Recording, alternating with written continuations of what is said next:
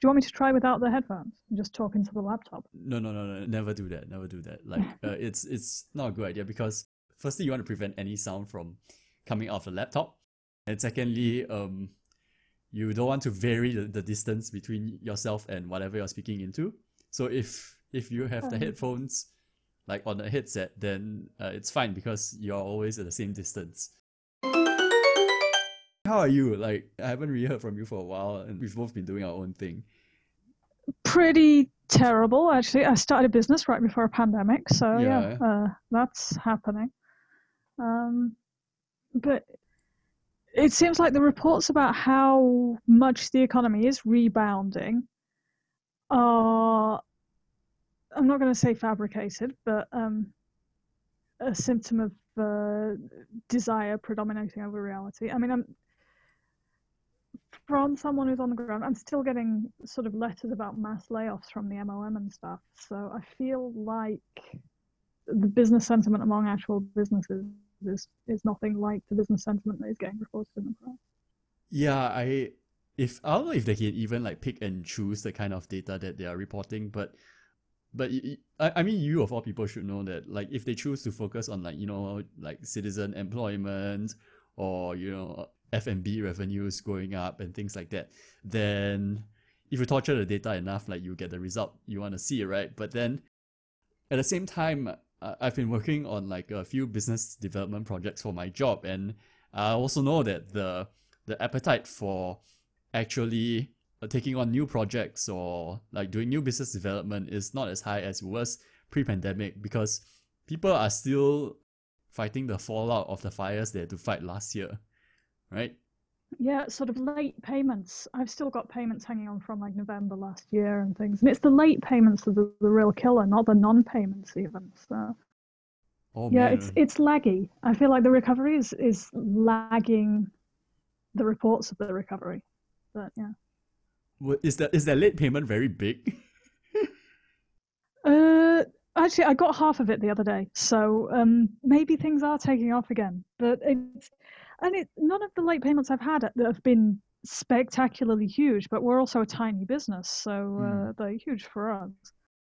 And it's always huge organizations as well that do it. It's never the sort of you know three employee developer shop. It's it's always. Uh, I'm not going to name any of these people, but um, Ah, yes, multi-billion dollar international organizations that do it. I'm sure it feels terrible to have to tell your like sales staff or account managers like please chase them for payment or you will not have a salary this month. Oh, I I chase them myself actually. Well, that's Oh. small that um that I have to do it myself. Uh, yeah, so uh, that has been that has been a fun experience. We only had to sue one guy, so uh, that was a relief. not bad, just one. Like I mean, you Yeah. have you have you have enough bandwidth for one. I had I have this funny story. Did you read my tweet the other day about my mom? No, I didn't see that one. Which one was it? Okay, yeah. So, uh, funny story, right? My mom works for my dad in um in our small family business. Uh, we do a bit of like uh contracting work, like you know, like laying tiles, fixing pipes, uh, and fixing wires, stuff like that, right? And she had this client, uh, which was a subsidiary of a bank that was doing real estate business, right? So they hired my dad's company for a contract. And they did not pay my dad's company for I think a good uh, since last October I think. So that's been like what eight months? Oh yeah, that sounds about right. Yeah. yeah. So so she she was like okay let me send a letter to the sales rep. And she sends like hard copy letters because she's used to doing that right? And so she sends it to the sales rep and no reply she sends it to the manager and there's no reply she gets her hands on the sales department director's contact and there's no reply. And so two weeks ago, she just lost all patience and then she just addressed it to chief executive officer. And then, and then suddenly, uh, everybody up the chain decided to reply her emails all at once. Ah, well, that's the way to do it. Yeah.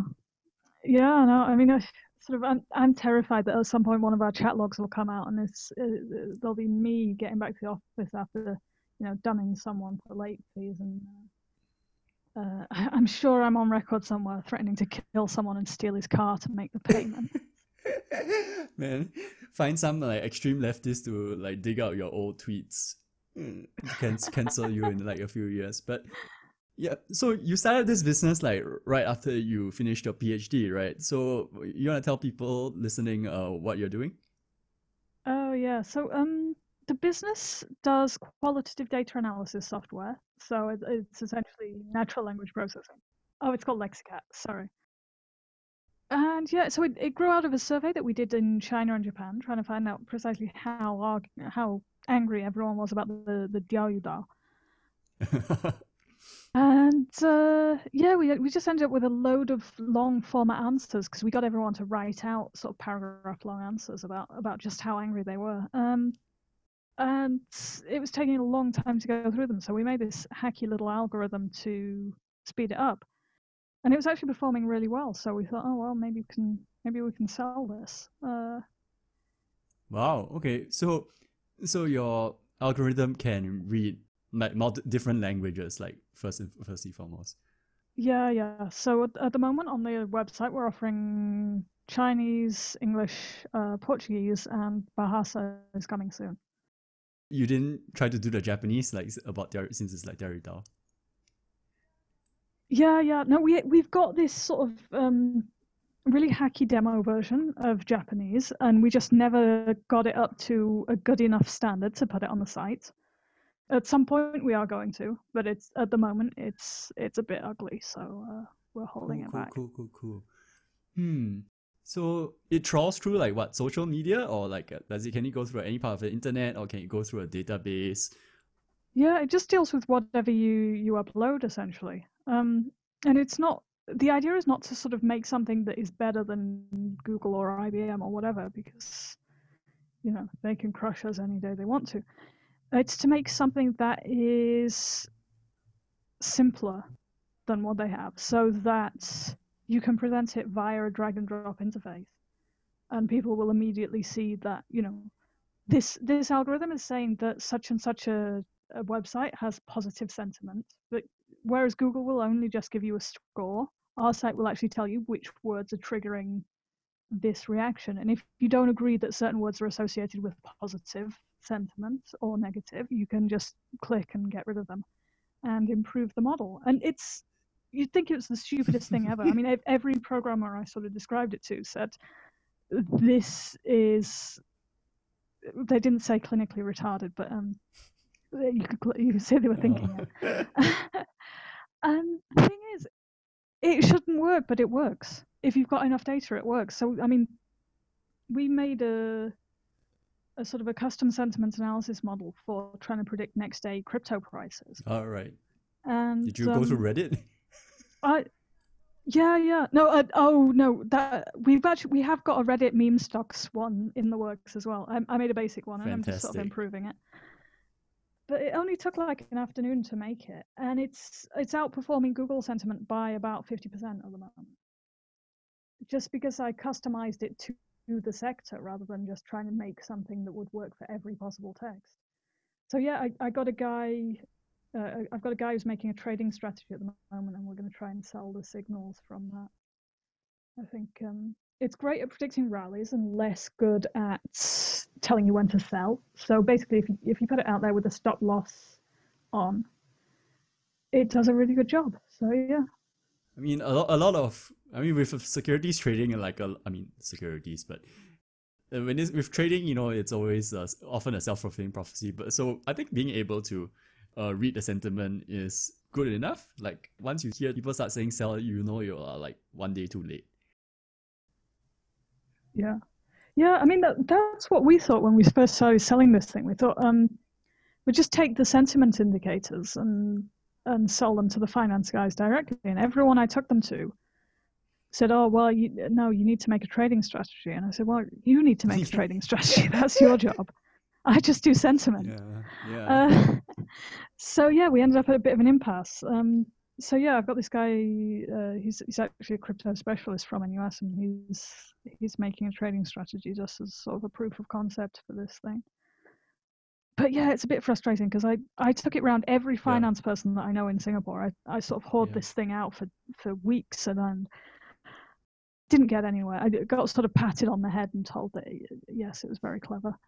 Um, and next thing I know, the Barstool Sports guy is launching his sentiment-based ETF that made sort of 280 million on the first what? day or something. What sentiment-based um, ETF? What does it even mean? So it's um it's the the ticker symbol is Buzz, and it literally just tracks online sentiment and buys whatever online sentiment tells it to buy. Wow. Okay. Um. And obviously, it's a, it's a it's not a great method, but it's a not great method that now has two hundred eighty million dollars, and I, it should have been ours. Uh, I was just gonna say it's like that's like the the Cathie Wood trading strategy, right? It's like you you sit on like Wall Street bets long enough, right? And then like you you just like dump a whole lot of money on the meme stock that people are talking about. I think Wall Street bets now even has this um uh, counter where they track like the number of times like a ticker symbol is mentioned, uh, like a weekly one, and then she just drops like what two hundred fifty million dollars on Palantir or something like that. Like what what what is what is going on even? Yeah. Yeah, I mean, all I'm really hoping from this is that the fact that these guys in America did actually go all out and make an ETF based on this pretty bullshit idea um, will actually encourage Singaporean investors to believe that this is a this is you know a future thing because otherwise I just think Singapore investors are just so conservative they won't put money into anything unless it is already a huge success in either China or the US or Indonesia. When you say Singapore investors, right, do you mean like funds that are based in Singapore or like are you talking about like Singaporean institutional investors, maybe like the banks or things like that? Hmm. I think it, it probably depends who is making the decisions in uh, uh, in any given in any given organization. Uh, but yeah, no, that that has been sort of the the experience I think of all the NUS startup companies that Singapore investors, which is either you know the, the individuals are from Singapore or the company is based in Singapore or whatever, they're not really interested in deep tech. They, they say that they are and they say they want disruptive innovation and everything, but in reality, they want a clone of whatever was popular in America six months ago. But what's the point of having a clone? Like, do they want to deploy it in like in another market or, or whatever? Because if you just clone a product and it's inferior, then like, and you, you don't have a, a first mover advantage in the market, then like, what's the point? Yeah, you you've got to wonder. But I mean, I guess it's just it's like you know there, there's room on the market for Uber and for Grab and Gojek, so people want to be the Grab or they want to be the Gojek if they can't be the Uber. Oh, I see. Which I guess why they, I get why they do it, and I can't criticize their strategy, but um, I wish they'd be more open about it. if if I'd known this when I was starting out, I would probably have picked a totally different strategy in terms of raising money and and how we were going to fund ourselves has this also been the experience with some of your other like fellow entrepreneurs? Do you like being called an entrepreneur? it's what we are, I guess. Uh, small business owner. Um, yeah, no, all of them.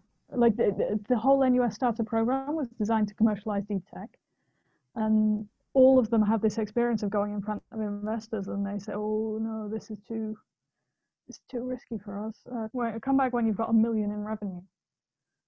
I'm saying, well, when I've got a million in revenue, I won't need your money. So. Do you want to like explain very simply what deep tech is so that the listeners can have like a better idea of what it is? Because it, it sounds very vague, but th- there is a definition to it. And yeah, it is very vague. I mean, yeah, there, there, there is a technical technical definition, and I don't even know it. Uh, essentially, it's for for NUS purposes at least, it's anything that has a patent attached. Oh, right, yeah. And ideally, it should actually be a scientific patent, not like a new form of toilet roll dispenser or something. So, a scientific patent and with potential for some sort of commercialization. So, for example, maybe like like what you're doing, right? A sentiment analysis tool, right? Yeah, yeah. I mean, and and the sort of the potential for com- uh, commercialization that is inherent in the patenting process, which I found out because we we've got an AI design that is you know, it's mathematically interesting. And I wanted to slap a patent on it just because there's a team in the US that is close to getting the same idea and I wanted to beat them to it. But yeah, it's it has pretty much no commercial use or no legal commercial use. Um, so we really struggled to come up with a, a justification for putting a patent down on it. But like you said, that shouldn't be your job, right? It should be like it should be the fund's job to create a use case for a potential technology, right? Yeah, I mean, you'd think so. you'd think they'd be going around to universities looking for stuff that, that could potentially be used for something. But I mean, like I say, even even when I said, look, you're the trading strategy experts, I'll pass you the data and you make a strategy. They're like, no, no, you, you've got to make the strategy. So I guess anything that makes extra work for them, people are not fond of, which is not a revelation to be honest. But uh. yeah, I, I mean, I've been on the other side. Like, like you know what kind of work company I work for, right?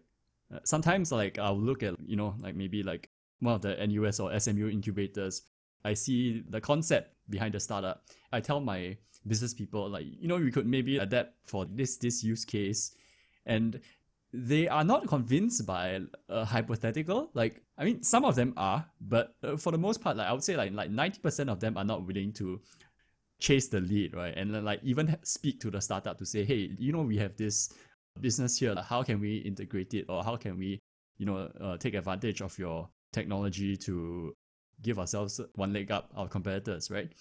So I'm not trying to defend the funds or anything, but I'm pretty sure that the executive or associate that found you guys was probably desperately trying to convince their management to, yeah, you know, like give these guys a chance because it's part of their performance, right? They, they, they need to yeah. get more collaborations going, but, you know, for various reasons, some of it is legitimate risk management, some of it is protecting one's own leadership position. They will say no. Yeah, yeah. And there is this sort of thing that, you know, no one ever got fired for buying from IBM. All right, yeah, it's true. If, That's true. If you do something outlandish, then you're you're putting your own ass on the line. I mean, I, I even know companies that have made sort of COVID relevant products. I'm not going to specify which ones they are, but um, even they have really struggled at the moment because uh, the investors are, are pretty much saying, "Oh well, there's going to be a there's going to be a vaccine in six months, so I'm not going to buy your protective equipment. Um, so yeah, I mean, if you can't even sell, you know, diagnostic kits in a pandemic.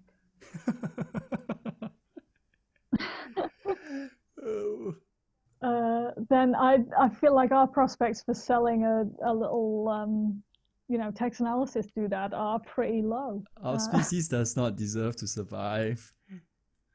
Man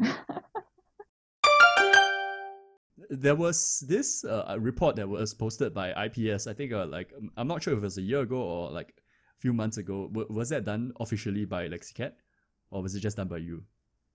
Uh, which um, one? I can't. Re- let Let me search it up because I I remember. Was it the Was it the SES one? Was it IP uh, IPS or ICS? Oh, I don't know. Because uh, we haven't done any formal work for IPS. We've done some stuff for the school in general. Oh, okay, but, SPS. Um, okay, so so it was SPS. Yeah, I think I, I probably confused it because like it's, uh, you know, it's in the same place, oh, right? Okay. But I know you like got semi cancelled by some boomers on Facebook or something like that. I can't remember. They saw a foreign name and then they started freaking out, like, oh my goodness. Yeah, that was Temasek Review. They they really lost it.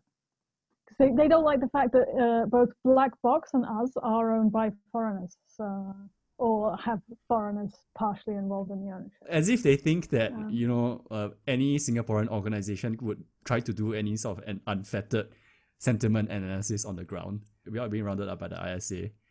I feel like the fact that um, the TR guys hate both us and the PAP that kind of puts us on the same side. So it's a horseshoe. It's a horseshoe. yeah. I was hoping that we'd uh, we'd get some government work after this. Uh, they they decide that um, yeah, clearly we're politically reliable if, if we're hated by. Uh... I, I don't have you on LinkedIn. Okay, I, I'm adding you on LinkedIn now. Yeah, no, I, I never use LinkedIn, hardly ever on Facebook. Uh... Ironic, right? Yeah, well, when, when I started out as a social media manager, um, I didn't even own a smartphone.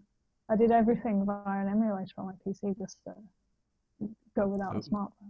And then I moved to Singapore and I had to buy. like, oh wow, okay. Like when was this? Uh, that would have been about 2013, 2014.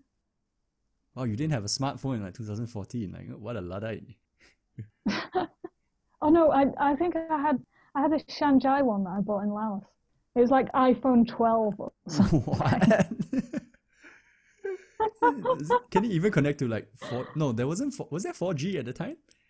Uh, no, there was no data. It only connected to Wi-Fi. Interesting. Interesting. Okay. So yeah, uh, I was I was ahead of the curve um, with my uh, Wi-Fi only iPhone 12.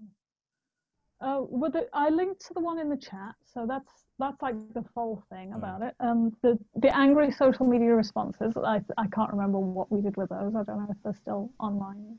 Cars, condos, and Taipum, right? Singapore's perception of class wealth and status. So, like, how was the whole like commissioning process like, and why did you decide to take it on? And like what was like some interesting things you found about the whole thing? Uh, well they it was essentially the social media marketing guys who who commissioned it. It wasn't the you know the professors or anything. And they just wanted something that would get people nice and riled up on social media so they, they argue in their mentions. Ooh well done yeah so it worked pretty well. And i think we actually did did similar numbers to the there was a study that came out just afterwards by a real professor about uh, you know income and housing and homelessness and stuff. And we did similar numbers to that and he had a proper book launch and everything. So yeah. we're, we were killing yeah. um, but yeah no it, it did sort of work out well because we got we got one set of data by doing the actual survey and then a second set of data when everyone got all angry in the mentions and said no you're actually wrong i'm the most tolerant person you've ever met it's the meta survey. Yeah. Uh, what I was really surprised about with that actually was something that didn't even occur to me when we started was the whole survey and all all the reports and everything we did about it were in English, but it got reported in the um, in Chinese, and in Chinese the exact same information sounds really communist. What? just anything talking about class and social strata or whatever. The second you put it into Chinese, it sounds like this hardcore Maoist stuff. And the responses to the Chinese version were sort of way angrier than the responses to the English one, which I, uh, honestly, having read it, I was a bit angry as well. people were mad at what perceptions of the upper class? Uh, people were mainly mad at the fact that anyone was talking about this. I think it, it's something similar to the idea of, you know, if we don't talk about racial problems, they just cease to exist. That's true. That's true. Uh, there's this idea that if if we don't talk about class prejudice and stuff, it, it's not important. There's this idea that making Singapore look bad by inviting people to talk about this. I mean, on, on Twitter, we did have people saying this is really, you know, thinky own thinky because all we did was report people's actual opinions. We didn't make anything up ourselves. But yeah. Wow, but I mean, it's true. You know, this is a conversation that's not been had. Like Singapore has had what? How many years of development, and we have a huge gap between the haves and the have-nots, and then there's like everyone in between. But then we are still stuck in this mindset of everyone, no matter what, you know, you go to like a public school, you eat at a hawker center, will you know um, go to local university or whatever and things like that. But when you look at some of the lifestyle choices of the wealthy in Singapore, I'm not even talking about the ultra wealthy. I'm just talking like regular run of the mill like ACS, Raffles family kind of wealthy, right? You'll see that they do things like I don't know, like play golf and tennis on the weekends at age 17 right? and that's like unthinkable to like yeah. the average Singaporean. And of course, this is not at all representative of you know what Singaporeans really do. But when you start to think about like, okay, their lifestyles are all out there, and so like, what really separates them from us, right? If they are sitting in the same classrooms from us, if they are kind of saying the same things as us, they're sort of going through the same life experiences with us, but you know, on the flip side, they they, they do different things. They are conforming to different expectations from their families and churches or whatever social groups, right? So I think that the angry Singaporean responses to the sentiment analysis you did You weren't even like saying, making any statement, right? You were just like reporting the analysis, right? It's just them just unable to kind of process that they live in such a stratified society. Yeah, and I think to, to be fair, if we did the same exercise in France or in the UK, the stratification would be way more obvious and people would be a lot more brutal about it. Mm, mm, mm. I think so. I think so. Because, uh, you know, I, I grew up in the UK and I, I grew up in a shitty part of the Northeast and the rich might have been a, an entirely different species. I didn't go to school with any of them. I must have been sort of, I, I was at least 18 before I hung out with people who had money habitually. Whereas in, in a lot of Singapore schools, if you, or you know, you either go to school with people who have money, or you go to university, or you do NS with them. So yeah, there is more mixing, and even the the deliberate social engineering within the HDB estates, although that is limited as well. Uh, something that we had a couple of people point out: um, the fact that rich people live in areas that you can't get to with public transport. Uh, people are noticing that. uh, Tanglin and uh, you know these Andrew Road, yeah. And but the the other thing that sort of really struck me was um, the fact that there is a genuine underclass in Singapore, which is migrant workers, and only two people in 500 mentioned them. Right. And we, we didn't specify Singaporeans in the question. You know, they just we didn't even specify a country. They could have looked at it worldwide or from any perspective. But um, yeah, no, we only had two people mention migrant workers. And uh, what, I, I can't remember what percentage of the population they are, but it's not small. It's nearly 20, I think, maybe a bit more. Yeah, uh, something like 20%, because like a, a third of residents in Singapore are foreigners. So like a third of that is probably white collar workers, and then the rest are blue collar work. Yeah it's definitely true like that they are the underclass of Singapore society by their legal definition and right. I think it was this ethics class I took where I think someone pointed out that the only humans that are not legally allowed to get married in Singapore are domestic workers and construction workers. So you could be a tourist here in Singapore, right? And get married. but you could spend years of your life working here and like you will not be able to like get married, settle down, and have children, and you know live your Singapore dream, right? Unlike say like the yeah. I don't know American dream, if you want to call it a dream. But yeah, and also our migrant workers are usually kept out of sight, out of sight, out of mind, right? Much like our Uber rich, in a really ironic sort of way. yeah, they both live in ulu places not served by public transport. the more you know. No, I mean, I, I do appreciate why Singapore has the immigration policy it has. And I think that as long as these workers are making more here than they would make abroad, everyone is getting a good deal. But in a lot of cases, they're not necessarily getting the deal that they sign up for either because they have people who are, you know, they have the loans to get here that are often arranged on a shady basis and they're paying them off for years. And then the conditions they get when they arrive are not the conditions they bargained for. And they get their salaries withheld for such and such a thing. So yeah, sorry, this this has kind of become one of my hobby horses. I wrote a bunch of case studies on this for the LKY school. So uh, and now the the immigration guy by accident. Wait, wait, didn't you do something about Chinese philosophy, like and public governance? Why do you talk about migrant workers? Oh, that was uh, purely for the money. um, uh, yeah, no, I, I used to write case studies for them. So uh, they'd need a, a, case study for a particular class or something. Oh. Um, and I ended up being just becoming the immigration expert. Uh, I think some people might be wondering, like, like how did you, this Angmo, like, get to stay in Singapore for so long? yeah, no, I sometimes wonder as well. I, if I was running the government, I would have kicked me out long ago. I had my visa for the PhD, so I did that. Um, and honestly, I, I did the PhD for the visa rather than the other way around. Uh, uh, it, it was just the easiest way to, to get a long term visa, and I thought, yeah, I can I can write a PhD in return for four years visa. Yeah, no worries. Um, and then after that, because I set up a business, so they have the the Entrepreneur scheme where if if you set up a business that meets certain criteria, which is, you know, having over a hundred thousand investment and uh, not being involved in geomancy or prostitution, uh, you're good to go. Money laundering, okay, but geomancy, no way. Yeah, so that and that is subject to sort of annual or biannual renewal, and you, you have to meet certain criteria, so employing a certain number of Singaporeans and so on. How many Singaporeans do you employ?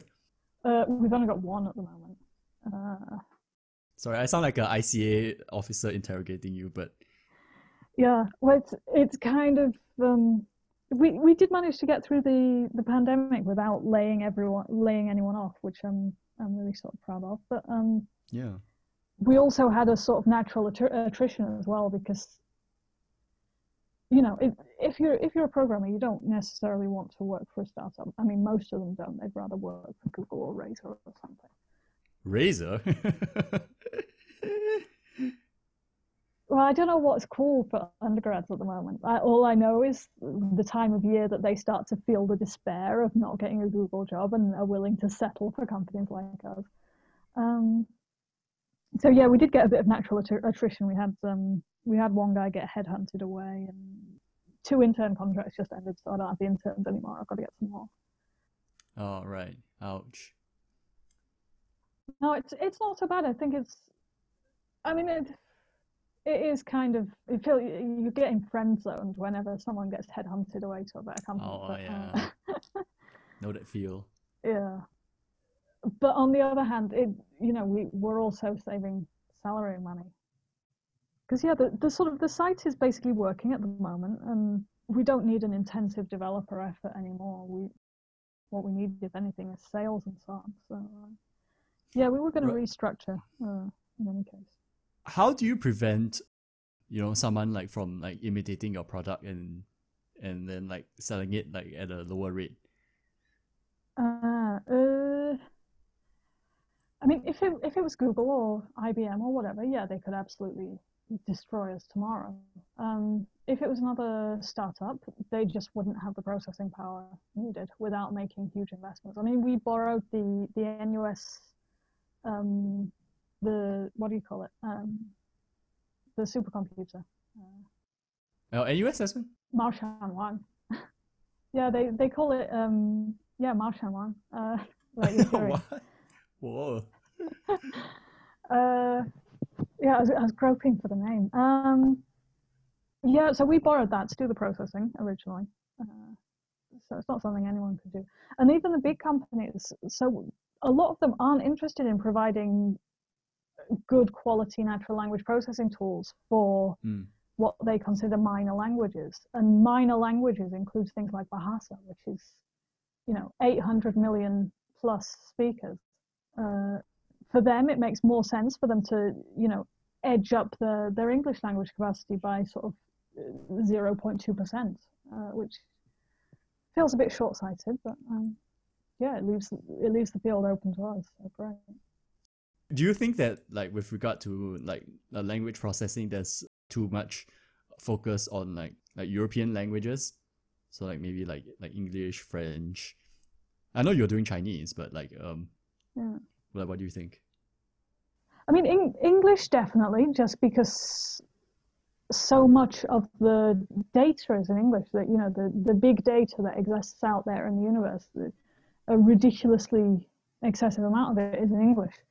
I mean, even even sort of survey companies that are doing a survey in Israel, they'll a lot of the time they'll do it in English rather than Hebrew, or they're doing it in Sweden, they'll do it in English rather than Swedish. Right. Uh, for academics, right? Yeah.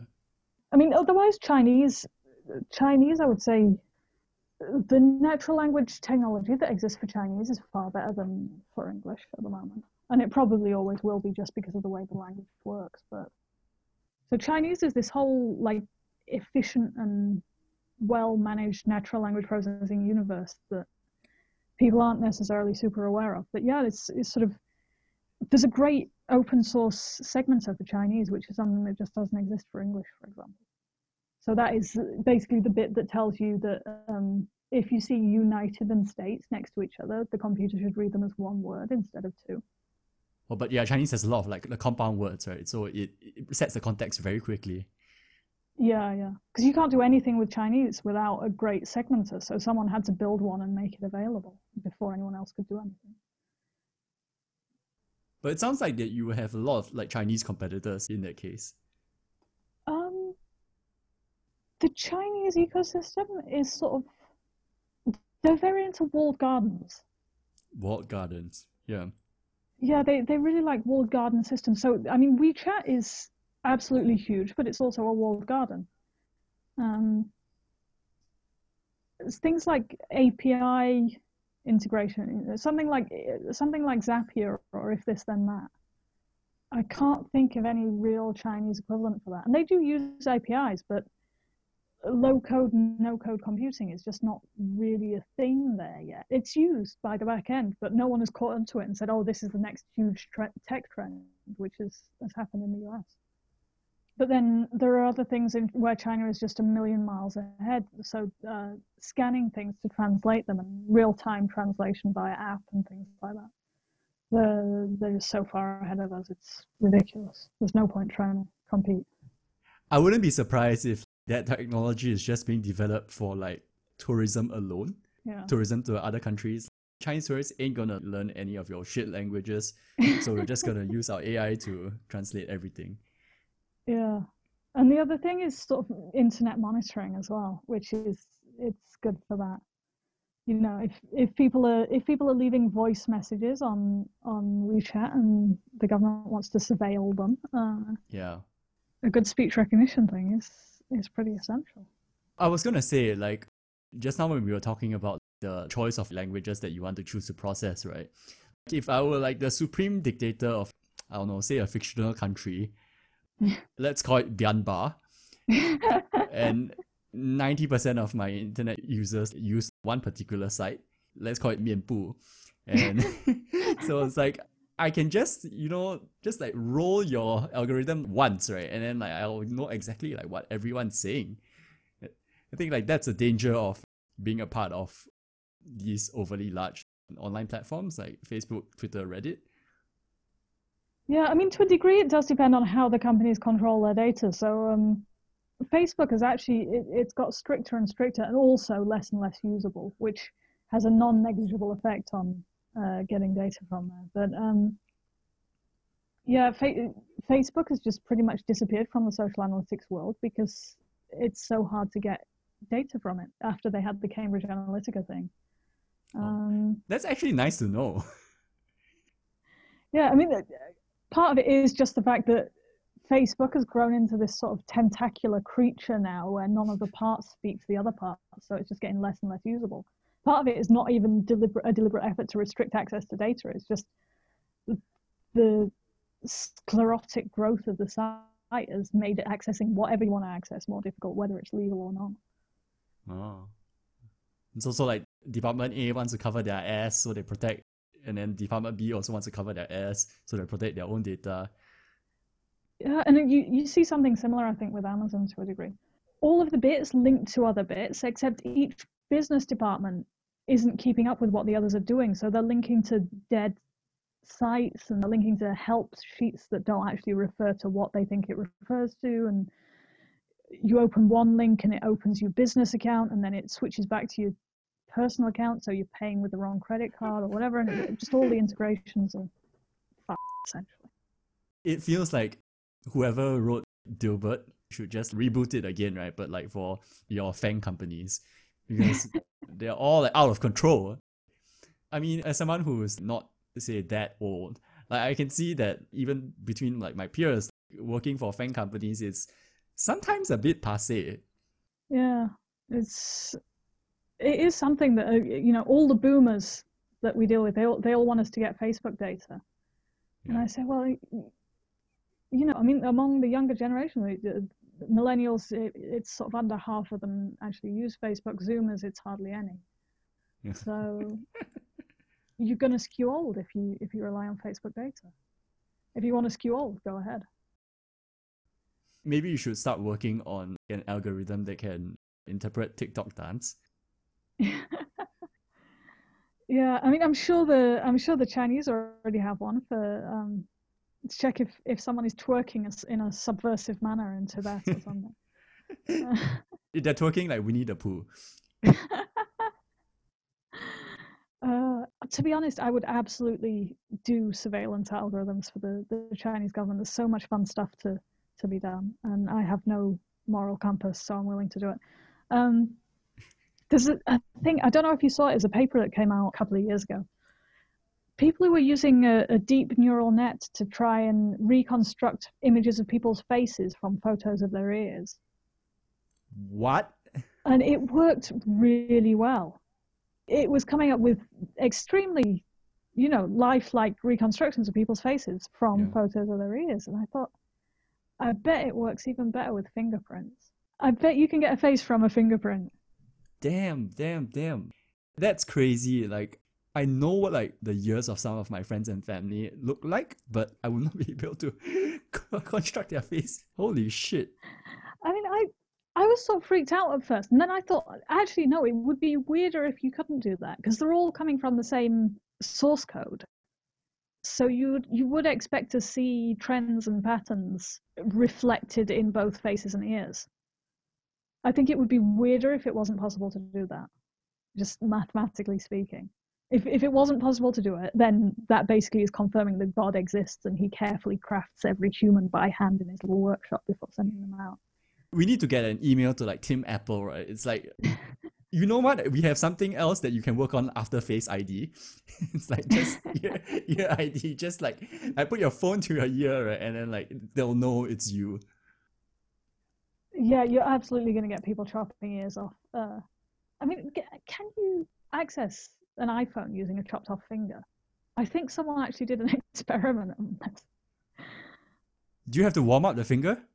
I know people have done it with faces for facial recognition stuff. They they didn't peel a face off, but like print out a life size photo of someone's face. And there are systems that have been sort of developed to stop you from doing that because you can grab fingerprints pretty easily. I signed up for like a dating app yesterday and I uploaded like a few of my photos, right? And obviously I, I picked the really nice looking ones in bright sunlight where I, I don't have like a scar running across my face and things like that. right? So they have this verification process and they ask you to take a selfie, right? And so like there I am, I just take my selfie in my fluorescent lighting in my room and my hair is just all over the place. I have a stubble and then I just have this thousand yard stare and I take a selfie right, and say they didn't say like AI, they just say, Oh, we are reviewing your photo and we will confirm we will confirm with you once you're verified. And like two seconds later, like boom, okay, you're verified. How do you know it's the same guy? Yeah, no, it's. I mean, I guess it, sort of the AIs are less foolable than humans. Hmm. They see the points rather than, uh, you know, they're, they're not going to be distracted by messy haircuts.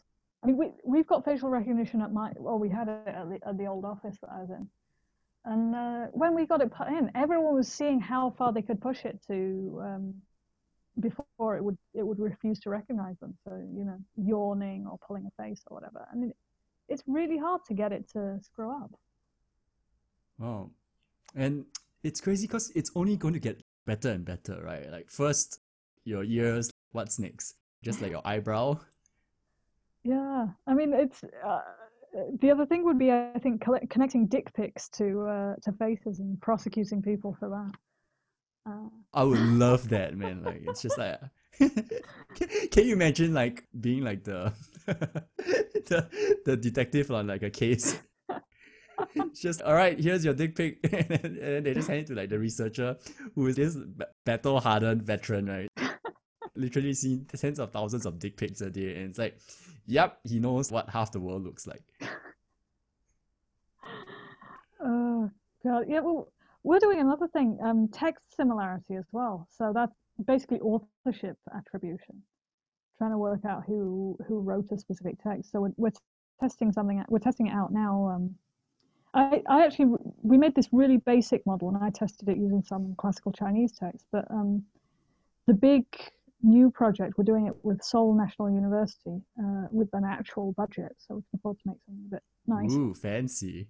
Uh, is uh, trying to work out who Satoshi Nakamoto was, uh, based on everything he wrote. Mm. So yeah, uh, some people did it before, but they were using pretty sort of primitive techniques, and um, they also only included a few comparisons. So Hal Finney and Szabo and a couple of others.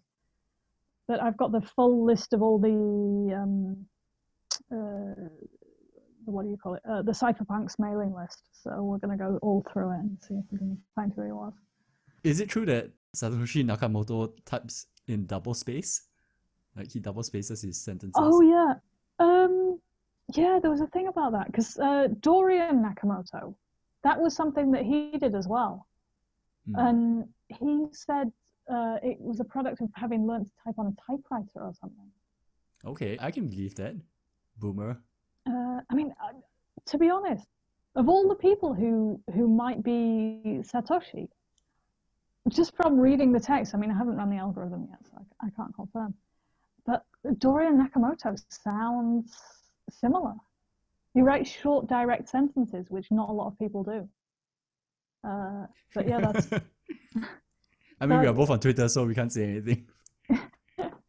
Yeah, but I mean, Nick Szabo, who's who's one of the other candidates, if you read his style, it is nothing like Satoshi Nakamoto's because he, he writes he writes these long, complex sentences, and then Craig Wright, who's the other someone who's put himself forward, he uses the passive voice to a ridiculous degree and uses adjectives in every sentence, so he he can't possibly be uh, Satoshi. Um, so yeah, it's a pretty interesting project. I'm looking forward to seeing what comes out of it. Yeah. Can you imagine like being the one to like find out who Satoshi Nakamoto is after he posts a dick pic? Yeah, no, I mean, it could turn out to be, uh, you know, who, who would be the least expected person for, for Satoshi Nakamoto? Like Paris Hilton or something. Uh, I wouldn't be surprised if maybe who knows. I, I mean, I, I would actually hesitate to publish it if we did find a really conclusive match to someone who clearly didn't want to be known for it. So I'd, Yeah. I'd feel a bit bad about that. But I also need a lot of money, so, uh, you know. right. I might just go to him and see how many Bitcoin he's willing to pay me to shut up. okay, okay. I think this is a good place to end today's episode. So, all right, thank you guys for listening. Please follow us on our social media Twitter, TikTok, and Instagram at BTHPodSG or at BTHPodcastSG. Links are in the show notes. Today we had Jen Dodgson, CEO of LexiKat, to talk about AI and other stuff. All right, Jen, do you have anything to plug? Yeah, um, of course, lexikat.com, L E X I K A T.com. Um, that is our no code natural language processing software. So if you want to predict the next GameStop without learning to code, that is the site you need to do it with. Eh, eight emoji, rocket emoji. Yeah, thanks so much for coming on. Like, I really enjoyed our conversation today.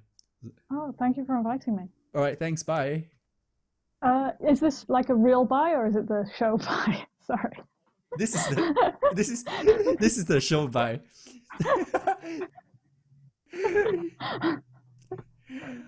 Yeah, right. sure. No Okay. worries. show bye one more time. Okay. All right. Thanks, Okay. Jen. Bye. Bye.